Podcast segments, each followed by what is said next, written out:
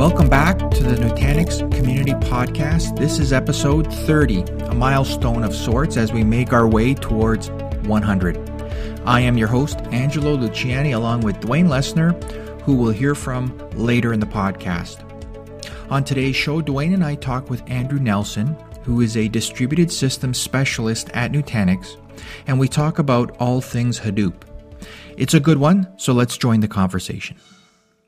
Welcome to the Nutanix Next Community Podcast. Uh, with myself, Dwayne Lessner, we have Angelo Luciani on the line, and with a special guest, Andrew Nelson.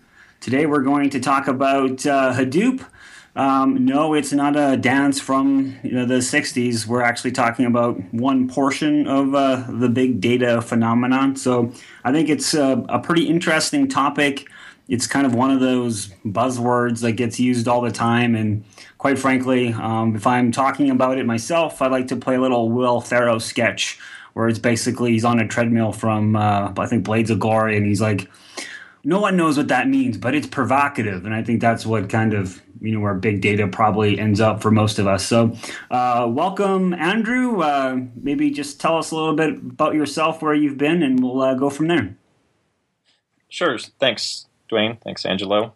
So I have been at Nutanix, uh, focusing on Hadoop and HPC and containers, uh, basically next gen workloads for almost the past six months. And before that, I spent a year in VMware's Office of CTO, uh, doing the same kind of work, as well as uh, five previous years working at VMware in the pre sales arena, basically helping out West Coast SEs virtualize around business critical applications uh, and do uh, business con- continuity and disaster recovery. Wow, you uh, have lots of the probably I would assume the sought after skills, or at least the skills that are talked about. Mainly, you must have a lot of recruiters knocking at your door. The interesting part is that I believe I was the only person in the office of CTO that had actually used our products uh, from the very beginning. So I started out as a admin guy for a storage service provider in 2000. Uh, was a consultant for a while. Uh, worked for EMC. Uh, worked for various parts of the military, uh, PSO, pre-sales. Went to be a specialist, and eventually, you know, again, been through all of the the different levels of the organization. Wow. That's uh, quite a bit of depth then too, which is you know you get a lot of um, perspective. Um, on the, the topic of Hadoop, obviously worked at VMware and now Nutanix, so uh, virtualization is probably a key component. But maybe first, let's uh, can you give kind of like a general breakdown of what Hadoop is, and uh, and then we'll go from there. Yeah, so Hadoop was originally, uh, I guess, first conceived at Google, where it was originally uh, Bigtable and the Google file system, and basically any kind of problem where you can break it down into a lot of different pieces, uh, like indexing the entire internet, uh, is a good example where you can do this scalably just by scaling out the number of servers. And so, uh, after they published a research paper on that, Yahoo took it and uh, turned that into the open source project Hadoop, uh, which was adopted by Apache and promoted now as just this huge ecosystem of different vendors and products around this. Again, uh, it's just a, a, way of breaking down problems and handing them out to a lot of uh, different worker nodes. Uh, just managing that kind of bare metal uh, in my past is something that all of the HPC centers uh, for the Department of Energy did at scale uh, by themselves. So it's interesting to start seeing that uh, come into just sort of more an open arena where other companies would look at it, even if it was just looking at it for kind of data storage and batch computation. Yeah, you mentioned the data storage part of it because I think at least like maybe a couple years ago, maybe not even that long ago, it seemed like people were trying to look at Hadoop just for cheap storage. But I think it seems like the game has shifted to more, you know, providing real value, the the analytical piece of it. I don't, I don't know if you're, you're seeing that in your kind of walk through it. If you think of the hype cycle And I would say Hadoop is around the kind of trough of disillusionment because at first it was, you know, always the the big elephant project. How can we store all this data, and then what are we going to do with it, and how is that actually going to be justified to the business? So a lot of that initial adoption was around uh, ads and kind of driven by online analytics about uh, you know, user experience or tailoring user queries. And again, most of this was batch processing, so it was something that could be handed out to all their servers on a nightly basis. Uh, not necessarily that something was being driven by real time or uh, streaming analytics, which is what we're seeing now. Uh, basically, because now uh, there's a lot of servers and storage that can go into the solution, so there's a lot of money that can get thrown at it, and people want to see those results really quickly and be able to tailor and tweak as they go. So everything around you know Hadoop 2.0 or you know the re-envisioning of the MapReduce, MapReduce the batch components has been around kind of driving more value for the business, which means giving people results right away instead of just running more batch jobs, just generating reports in the background, which would be a lot more hard to justify that kind of uh, capex.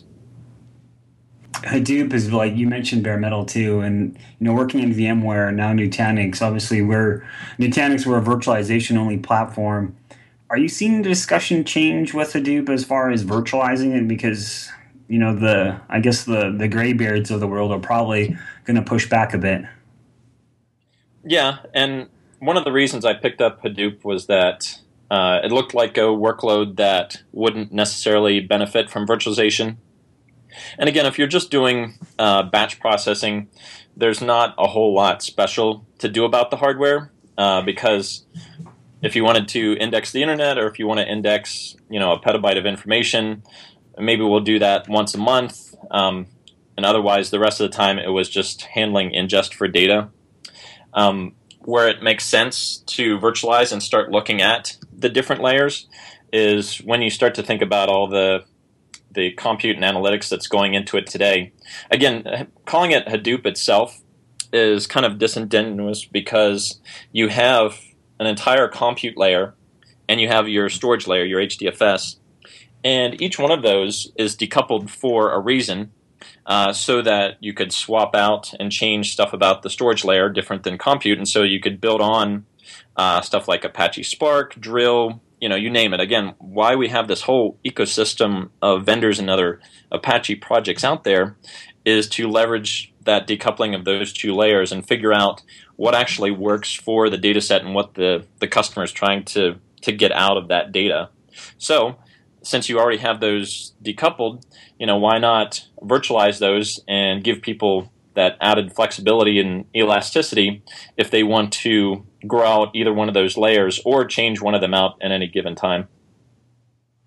Yeah, there, there's definitely a lot of projects coming in, and it seems to still be uh, still be changing. I think uh, Cloudera just announced a new a new tool too, um, CUDA, I believe. Yep, Kudu. Yeah. Um, so I don't know. It's like how do you how do you balance it all? So I guess that's one one benefit from the the virtualization layer. You have some room to to test that out before um, going crazy versus bare metal. A- Angelo, you didn't you work in the financial industry or or bank? I can't quite remember, but did you ever see Hadoop in your neck of the woods? Uh, the short answer is no, but I know there, there there was a push to start looking at you know, start to broad, broaden the scope of projects and start looking at product, uh, product uh, products like Hadoop, um, etc. But um, in terms of uh, in production, no, no, and that, that, that and that's something I. and uh, our test dev environments were all uh, virtualized, so that, that that would have been interesting to see in a in in our virtual environment. What really amazes me uh, when I when I go into some of these uh, customers to talk about virtualization of Hadoop, and I start to talk about the ecosystem and the different projects, and I get a lot of pushback from. Uh, you know, some of the people in the room, uh, I've come to expect at this point that I'm going to make at least one person mad uh, when I talk about virtualization of Hadoop in every single meeting. And it's really interesting that they feel like that it's such still a young technology and growing ecosystem that everything should already be set in stone, that everything should only be done one way, that they can't look at uh, any of these new projects to do what they actually need to do. You know, just uh, just to give an example, you know, are you going to use Apache Spark? Are you going to be using you know the the regular vanilla MapReduce. Um, maybe you're going to be using machine learning. Maybe you're going to be using streaming. There's there's Drill. Uh, there's HAWQ, which is open sourced and which was part of the the Pivotal HD distribution, but uh, Pivotal wasn't going to continue with their distribution. So uh, anybody that had been using that uh, is more likely now either to pick Hortonworks or Cloudera, the, the other two large ones in the space, but they're still MapR. Um, you know, maybe they need to look at Greenplum, which was recently open sourced, or uh, you know, there's so many different projects going on. This kind of reminds me of whenever you get an email on LinkedIn saying we're looking for a big data expert uh, that has 15 years in uh, big data or Hadoop. And you know, basically, you'd have to be one of the people around for the inception of you know the the Google file system if you actually wanted those 15 years uh, working on Hadoop technically. Uh, so it's funny that they they want uh, this amount of experience, which is almost impractical to have, and still, you know, a lot of these there is no real best practices yet. Uh, you know, a lot of these things haven't been determined. So people that think they don't need to experiment, I think it's way too early to think that everything's already set in stone. You got to be very organic in the way that you treat this and willing to look at additional projects, willing to see what works for your data set and what doesn't. And virtualization gives you a, a great way to take advantage of that and see, uh, actually experiment and figure out uh, what makes most sense in your environment. Yeah, and and you know, in this day and age as well, um, you know, isn't virtualization uh, sort of your, the first policy in, in, in deploying systems? Um, a lot of new sysadmins and um, that are coming up, that's that's all they know is virtualization, and that's sort of it default to virtualization first. So it's interesting when people uh, still push back on on virtualizing uh, products like Hadoop, etc. Et well, yeah, I've seen it a lot where the admins or owners of the the data feel that it should still be very uh, siloed and kind of set in stone uh, for their environment uh, instead of looking at it just being another part of the application and taking advantage of all the different options that they have out there. I uh, I apologize for the dog barking, but uh, he's three pounds and I can't get to him. So, but uh, Yeah, it's uh, it's funny. Like, so you know, it's virtual. Like, I think most people agree with virtualization, but why, you know, why have projects failed? I guess with Hadoop and virtualization, there must be some bad taste in people's mouths. I would guess because it, surely it's been tried. You know, VMware definitely has white papers. We just released one. Um, what were some of the, the old roadblocks, or what do what do people have to be aware of if they're going to go down the route of virtualizing it? Yeah, I mean, once once you start working with a virtual cluster and have the capability of setting up multiple virtual clusters, uh, customers really enjoy that and they see the flexibility, they see the options, and they see how they can rebuild an environment or build a completely new environment on demand and how much easier it is to manage. The problem becomes, again, with VMware, I could have the performance conversation where we can have uh, these processes run at uh, near native speed. We can go to uh, automation where you know we can show clusters being built on demand and spun up and grown, uh, but really then it comes down to the licensing cost, and at that point, it's really difficult to justify because for VMware you have Enterprise or Enterprise Plus to be able to support their big data extensions. When uh, Hadoop was has its own scheduler. It has its own distributed storage fabric, of course, that transcends the actual, you know, DRS and storage DRS cluster or any of the other uh, cluster concepts that uh, vSphere has in place. So it really doesn't fit the same way that a traditional web app and uh, database tier does on a virtualized platform. You don't need of that any of that extra functionality. You know, I, I haven't deployed Hadoop, um, so I don't really have that much experience with it. But so it, it, see if I have this right. Uh, the Apache Hadoop uh, project, if it's called a project, is that the free version of Hadoop versus places like um, I think it's Hortonworks that has a version of Hadoop? Is that right, Andrew? Yeah, it's and it's fairly uh, difficult to see anyone running vanilla uh, Hadoop in the wild. Uh, typically, it's it's one of the the big vendors.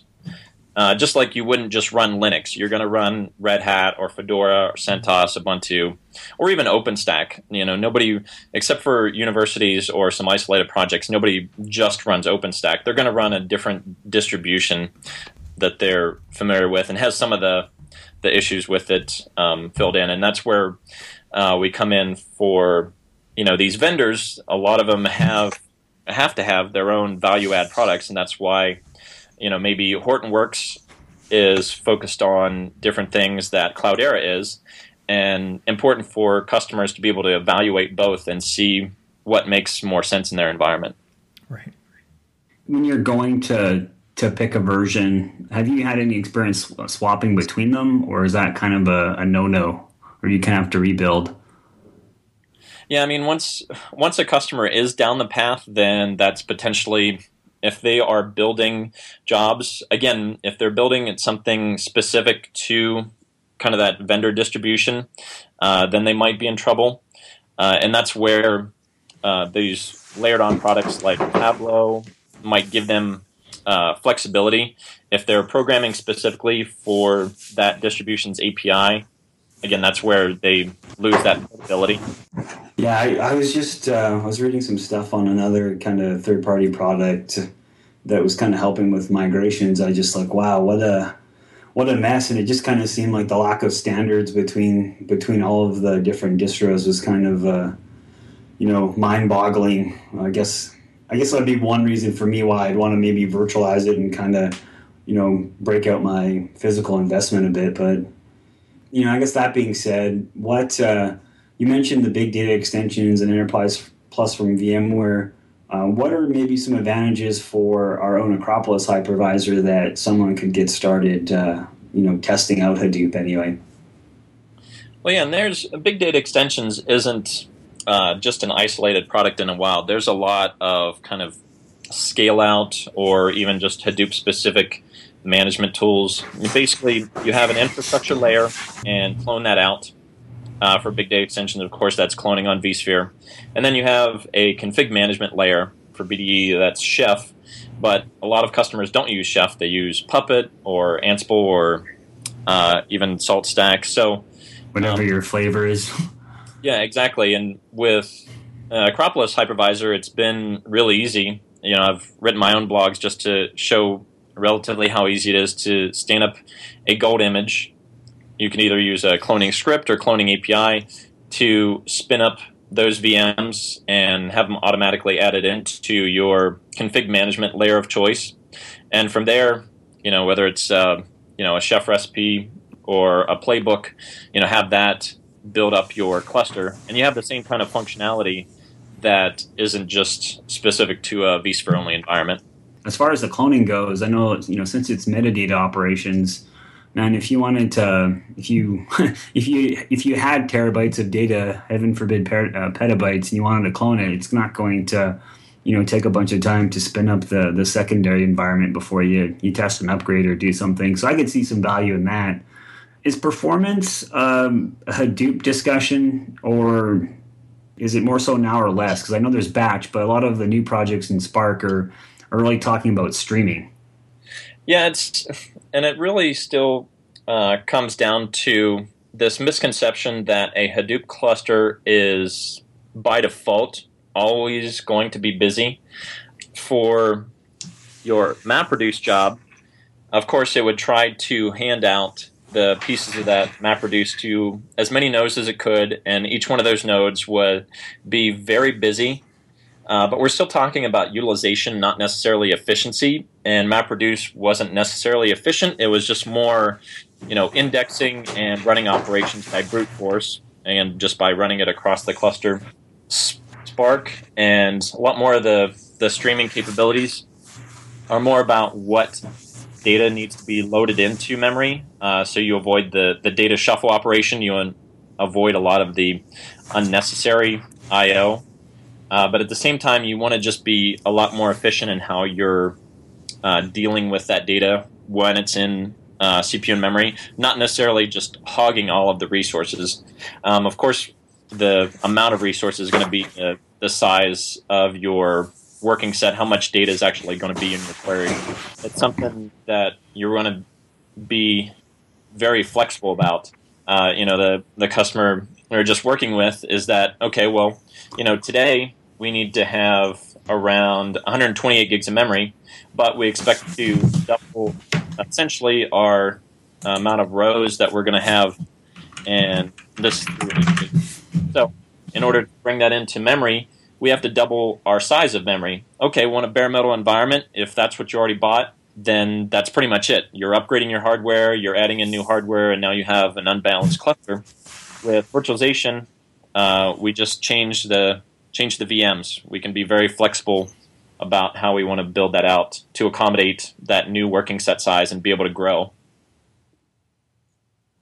That make, that makes sense. I know talking or, or listening anyway to uh, Wikibon, they had uh, they kind of refer to systems of intelligence as far as you know requirements needed and, and they're shifting on the fly. But a lot of their the report that they were they presented on at uh, Hadoop World in New York was it kind of talked about the skill uh, shortage. So it kind of, you know, you paint a picture that it's pretty easy to go off and change these things. So how difficult is it managing, you know, traditional bare metal versus, you know, virtualized system like, you know, like in Nutanix, you can get all of the firmware updates and insights into the, the cluster. Is there that big of a gap or how does that look?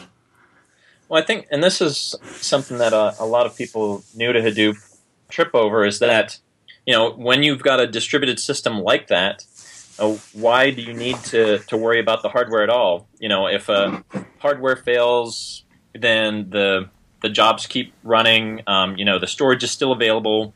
We have our own replication factor. We don't need to worry about doing any of that. And the the problem becomes if you're you're actually working with that hardware, Hadoop is buying you a measure of fault tolerance, and in this case, I'm defining fault tolerance is that yes, you can have a drive fail, you can have a server fail, and the job keeps running, but that's still a failed component, and it failed for a reason.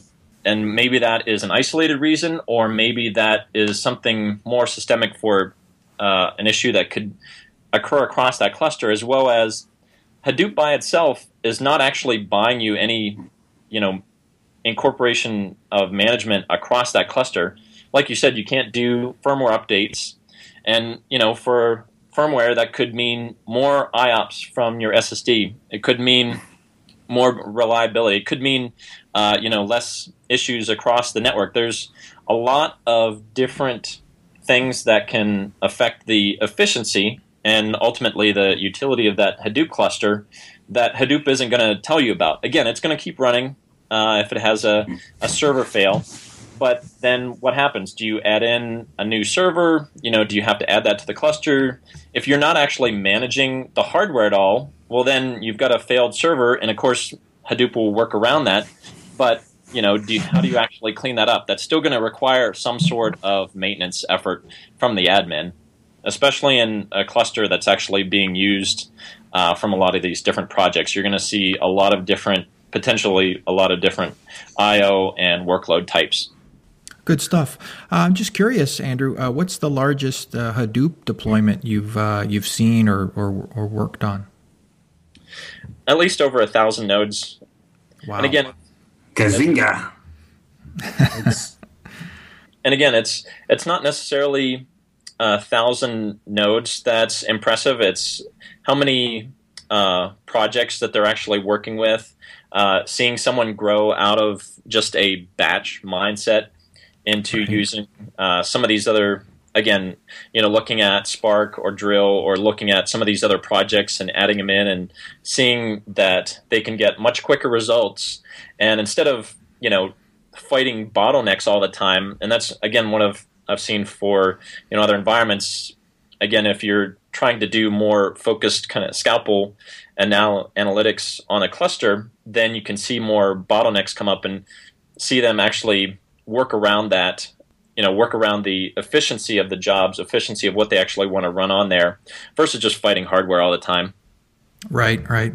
So I, I, do encourage folks to check out uh, your blog. You write some really in-depth material on there, and uh, I, I, I, do my best to share it across all the Nutanix uh, social channels. So we will have a, a, link to your blog in the show notes. Um, eh, but I do have uh, I have three last questions for you, Andrew, and they're kind of fun questions. We we started um, asking guests these three questions just to give the um, just to give the, the, the community sort of a sense of hey you know he's just like me sort of thing. So i'm going to ask you three rapid fire questions. You can give as short an answer as you like or, or as long as answer as you like. And and i think after that uh, dwayne will will wrap it up. So ios or android? ios. Favorite app? I don't think i have a, a favorite. Go-to oh, app I think I think uh, Dwayne's was, uh, if I remember on our last podcast, I think it would, may have been Expensify, Dwayne, or is that right? I don't, I can't remember. I think it. Oh, how how lame am I? But I think it was. I think it was Yammer or email because that's that's my exciting life. All right. One last question for you: uh, book you're currently reading that you think might be interesting for the community, fiction or technical, or picture oh, so- book. Yeah, so uh, it's called the the Water Knife, and mm it's actually about a, I guess, near future scenario where the Western U.S. is basically uh, out of water. So, and this is a lot Don't of Don't come now. to Canada.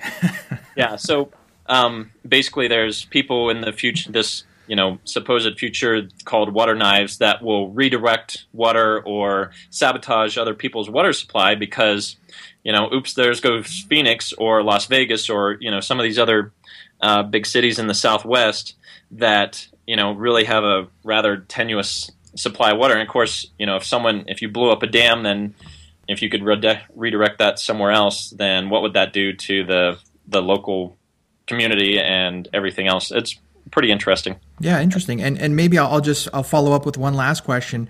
Are you reading it on a on a on a mobile device or physical book? Mobile. Mobile. Okay. Good stuff. All right, Dwayne. It, it, seemed like maybe that was the exact same story with oil, and then they just switched the cards around. They switched the resource. But uh, yeah, no, thanks, uh, thanks, Andrew, for for coming on today. Uh, maybe just shout out your Twitter handle and your blog again, and uh, yeah, that's about it. Sure, you can follow me at VMW Nelson on Twitter, and my blog is virtual hike virtual-hiking.blogspot.com. Well, thanks, man. It, uh, it's an interesting topic um, for myself, anyway, as I kind of try to dig through it too. So um, we'll uh, get that posted and uh, have a good one. Thanks, guys. Thanks, Thanks. Dwayne. Angelo. Thanks for listening. I encourage you to follow Nutanix on Twitter for latest news and announcements. You can subscribe to this podcast on iTunes, Stitcher, or SoundCloud. And if you're interested in trying out our software, you can download our free community edition today. Check that out at Nutanix.com. And as always, check out the Nutanix community, next.nutanix.com. Contribute to the forums and catch up on the latest blog posts. With that, for Dwayne Lessner, I am Angelo Luciani. See you next time.